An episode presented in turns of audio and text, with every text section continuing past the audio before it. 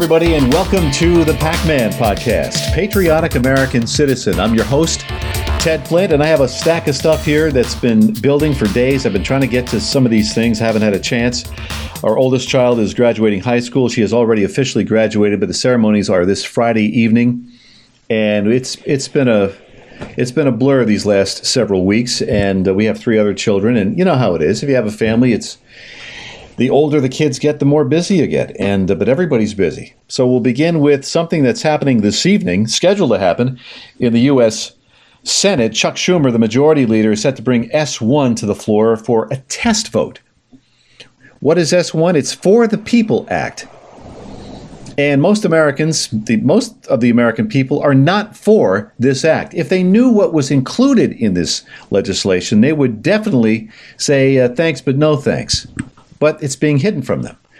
I'll, I'll give you a couple of a couple a couple of items that are included in this For the People Act. There is uh, let me first run by a couple of surveys here. One conducted in the spring by Echelon Insights. It regards public financing of political campaigns. Now that's deeply unpopular among the American people. Why should we be forced by the government through our tax dollars to publicly finance campaigns of politicians whose policies we oppose. It makes no sense. Anybody with an ounce of, of common sense wouldn't want to do that. And most Americans oppose it. So why are the Democrats trying to shove this through?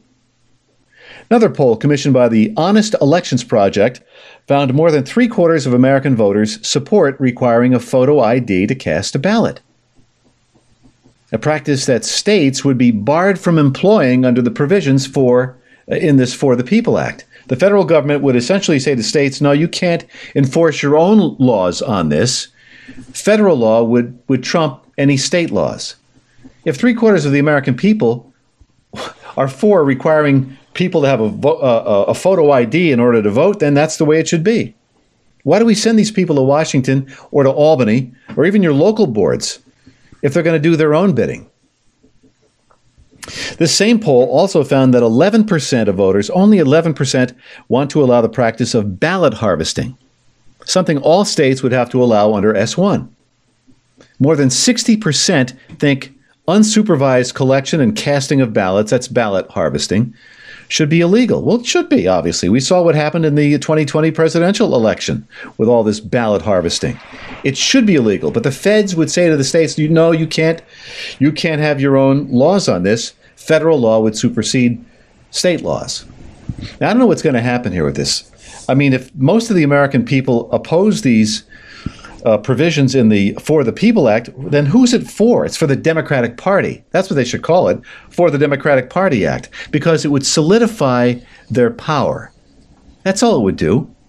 It would radically alter the way in which America's government functions. It would centralize more power in Washington. It would add liberal states to the Union. Democrats want to pack the U.S. Supreme Court. They want to limit debate over future legislation. They want to gut the Senate's filibuster. They want to do all these things under the uh, under the uh, cloak of darkness. They don't want the American people to know what the For the People Act is all about. One Republican senator, John Kennedy, and I, lo- I love this guy. He called S1 ruthless, even by Washington's standards.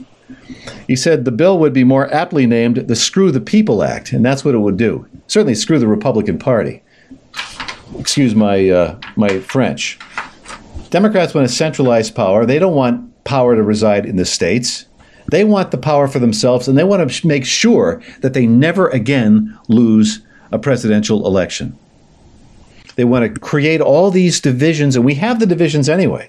And most of the divisions, the political divisions in America, are class divisions. We're not racially divided. The media would like to have you think that we are. I don't think there's there are race divisions. There may be pockets of it, we need to expose the class divisions and what the ruling class is trying to do to us. Because the ruling class tries to keep these racial forms of division stirred up in our politics so that we don't notice the class protection racket they're running. And they're running a racket, and they benefit by it. We have to fight them. We have to make the American people, the sleeping giant, be aware of what's going on. These Democrats, if we don't want something, why are you intent on forcing it on us? I'll, I'll just tie this to a, a, recent vote here in a local school board. Of the village of Cambridge, the uh, Cambridge Central School District Board of Education, had a vote this week, or last week, I guess it was, on whether we should keep the uh, Cambridge Indian mascot. I guess it offends a few white liberals here in the village, and they voted to scrap it because they have a 3 2 majority on the board it's safe to say a vast majority of district residents want to keep the Indians mascot. They don't find it offensive. They don't find the imagery offensive. Even one board member who's a full-blooded Oneida Indian, he wants to keep it. He was outvoted three to two. So there's a movement afoot to try, try to oust the school board president, who's a flaming liberal. I won't mention names, but that's it's pretty much the same thing. If the majority, a vast majority of, of the people are opposed to something, why are you going ahead and pursuing your own agenda? And it's their own agenda. It's the, the local arts community, the Alinskyites in the arts arts community, and they're useful idiots on the Board of Education. But it's the same deal. These politicians, they have their own agendas. They they're, they're not fighting for us. They it, some they, they claim they are. The ones who will fight for us, I think Donald Trump was one who fought for the American people, and I think there's another gentleman who is uh, I think, hoping to be President Trump's heir apparent, although he's not officially said whether he's going to run this Florida governor, Ron DeSantis. And there's a new straw poll out from, uh, I forget where this poll was from, but I, I read that he's three points ahead of President Trump for the nomination. But this guy's, he's saying all the right things. He's going on, he's taking on the leftists the way all Republicans should, the way President Trump did. You don't back down from these people. You've got to crush them. You don't concede anything unless you're prepared to concede everything because it'll be everything. They're never happy. If you give a little bit on something, you think you're being conciliatory or you want to you want to compromise on any given issue, they wind up winning. They wind up taking everything. You don't concede anything. DeSantis has not done that.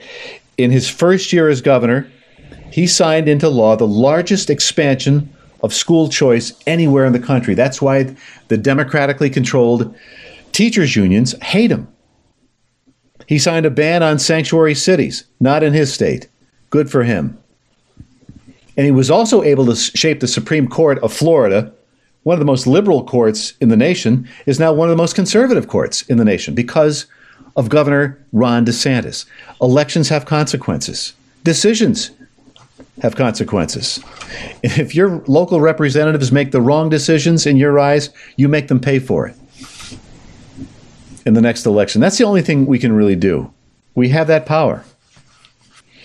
Let's see a couple of things I didn't get to. Biden at the G7, and that's kind of old news, but it, it was just a, an embarrassing display. This guy is so cognitively damaged. It's really he loses focus right in the middle of a press conference. Can't remember names. You know, he, he said that the uh, the prime minister of Britain did not introduce the South African president when he did. It's like it's the guy's he's he's done.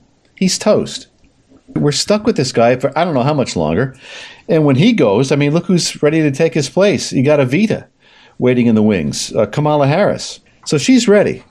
She's ready to take over. There was an interesting scenario. Where did I read this? It was on, I think it was online, might have been on Instagram. I know, I know what it was. It was the uh, the forensic audit of the votes in Arizona that's being looked at, and if it can be proven that actual fraud took place on a, a large scale, that would be a federal crime, obviously. And somebody weaved this scenario in which uh, Kamala Harris and Joe Biden could be impeached then the uh, the presidency would fall to the Speaker of the House, which is Pelosi. But then, it, I guess, after that, it is Kevin McCarthy, the uh, Senate pro tem. So anyway, it, it's interesting scenario. It's not going to happen. I mean, so they find that, that there was fraud in Arizona or some of these other states. What are they going to do about it? They're going to take Biden down? No. They're going to make sure through legislation that that never happens again, and that's that's certainly a step in the right direction. Quickly here, we are running out of time again. According to uh, where did I get this? I think WorldNet Daily, Nickelodeon and its uh, network, which targets toddlers, Nick Jr. They're indoctrinating your children. Do you know that? We we watch very carefully what our children are taking in, and Nick Jr. It's it's unbelievable, and they're paying a price for it. They are bleeding viewers. Unbelievably. Uh, let's see.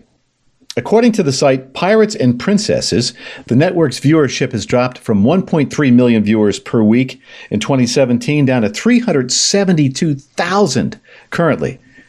That's a 71% drop in viewership in four years. Now, Nickelodeon is pushing out this extreme LGBTQ agenda to our youth. They're indoctrinating our young people. On, they want to make it acceptable, which is it's totally unacceptable. And a lot of this stuff on Nick, Nickelodeon and Nick Jr. are not for children. That's why they're trying to pump it into your children. It is not normal to be a homosexual or a lesbian. So listen to all these these different uh, ways to describe someone's sexuality. I mean, male, female, right? I mean, pansexual, bisexual, asexual, neo pronouns, cisgender, happy in the gender you were born in. Well, that that would include most people, cisgender. Then you got gay and lesbian, trans, they, them pronouns, non binary, gender fluid. That's a good one. Oh my God. Uh, so many here. A male named Steve, a woman named Lily, a tomboy, a dad, and a little girl. You switch personalities between them all day long. So, whatever you feel like at that particular moment, you can switch your identification. You become male, female. It's nuts. This is the devil doing this. Now, we know who the, this, uh, the great deceiver is here, confusing everybody. He loves confusion, doesn't he? But all these different pronouns. I mean, that's a new that's a new thing now. Pronouns. You can call somebody they or them. It's like, what are you talking about? You idiot. And again, this is all going on in Nickelodeon.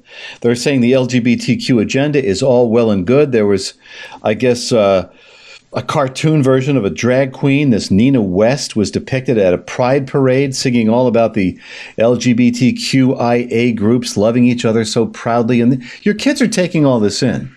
If they watch Nickelodeon, most kids do, or Nick Jr. One other thing here before I go, and this is uh, this is what what it's come to in American education. It, they're just hotbeds of of radicalism in a lot of these school districts. Their government schools, our tax dollars, are funding this stuff. And there's a uh, there's a school in Iowa, in the Iowa of all places, Iowa. Teachers in an Iowa school district are being instructed to classify President Trump's signature theme, Make America Great Again, as a form of racism and white supremacy.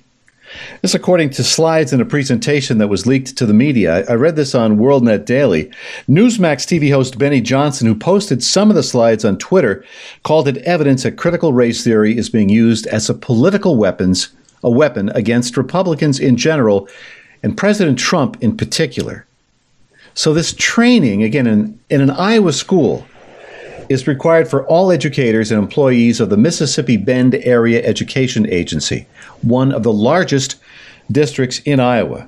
Now, Trump won Iowa by a large margin, nine points, I think, in 2020. And according to this piece in WorldNet Daily, he carried 94 of 99 counties. So teachers are effectively branding the majority of the state's residents as racists.